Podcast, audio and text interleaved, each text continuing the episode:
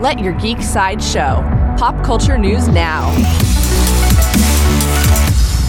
Hi, this is Susan, and here are your daily geek headlines.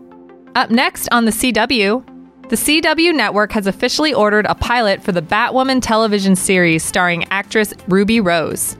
Director David Nutter will helm the pilot after previously directing episodes of Game of Thrones, The Flash, and Arrow.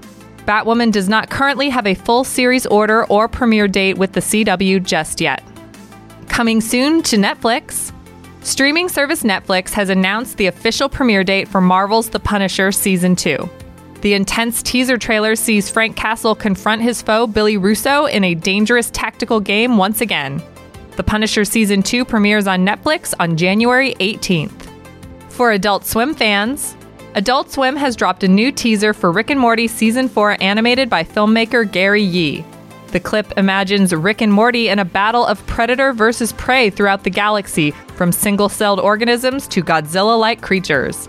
Rick and Morty Season 4 has no premiere date just yet. Coming soon to theaters, Orion Pictures has released the official trailer for The Prodigy, a new haunting tale of an evil child. The film stars Jackson Robert Scott, known for his ill fated role as Georgie in It Chapter 1, as a young boy with sinister tendencies who frightens his single mother. The Prodigy opens in theaters on February 8th. This has been your Daily Geek Headlines Update. For even more ad free pop culture news and content, visit geeksideshow.com. Thank you for listening, and don't forget to let your geek side show.